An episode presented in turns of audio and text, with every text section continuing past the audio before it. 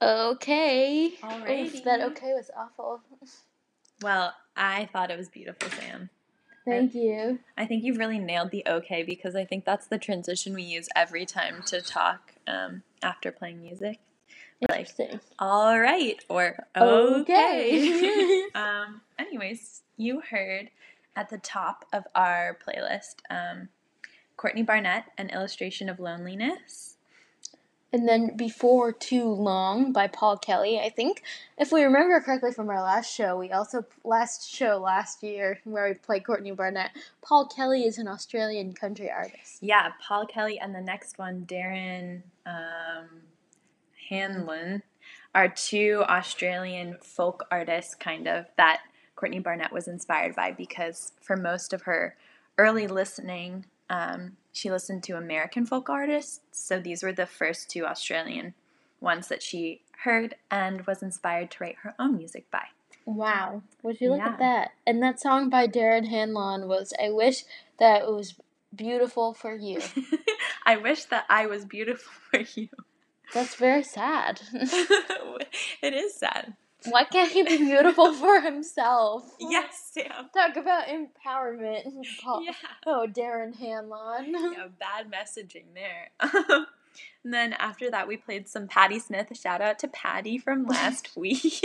Or that was actually three weeks ago. that was or, three or weeks. two ago. weeks ago. Two weeks ago. Who did we do last week?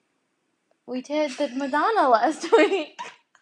Crazy. Get time with it. Yeah, and that was Redondo Beach by Patti. And then we played A Case of You by Joni Mitchell, classic. I always like the metaphor, like I drink a case of you. Like it's kind of weird, but you know, Wait, it's a metaphor? I don't know. It's I don't know if that's a metaphor. I've never heard it. I've before. departed, but like I mean, because you can't actually drink a case of you, you know? Like, could you imagine if Wait, he was? no, I isn't think that what she's saying? no, I think she's saying a case of you, like to have like a Wait. case of the flu. No. Yes, a case of you, like she's sick on you. No, I'm literally like I listened to the song the other day and I think she said I drink a case of you. Mm, I could drink a case of you. oh, Yeah, isn't that a little weird? that is weird. Joni's making human brewed wine. Ew. That's like Edward Scissorhand vibes. Okay.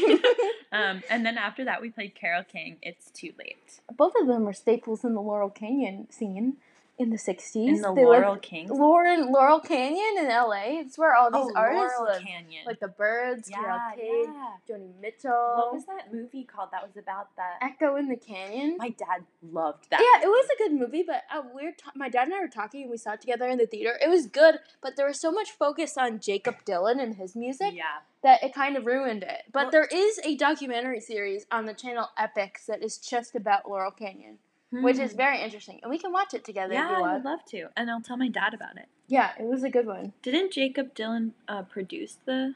Yeah, he So he made Echo in the. Canyon, and like the basically the point of the movie was to perform a tribute concert. Oh, So it didn't really like go into depth as much as this documentary did. cool. We should watch it together. Yeah, there's also I told you about that documentary about the famous studio in um, Muscle Shoals, Shoals, Alabama. That was really interesting. No, is that the one about the backup singers? Mm-hmm. Yeah. Okay. Oh wait, no, it's not about the backup singers. It's about a backing band who used to be Oh yeah, backing.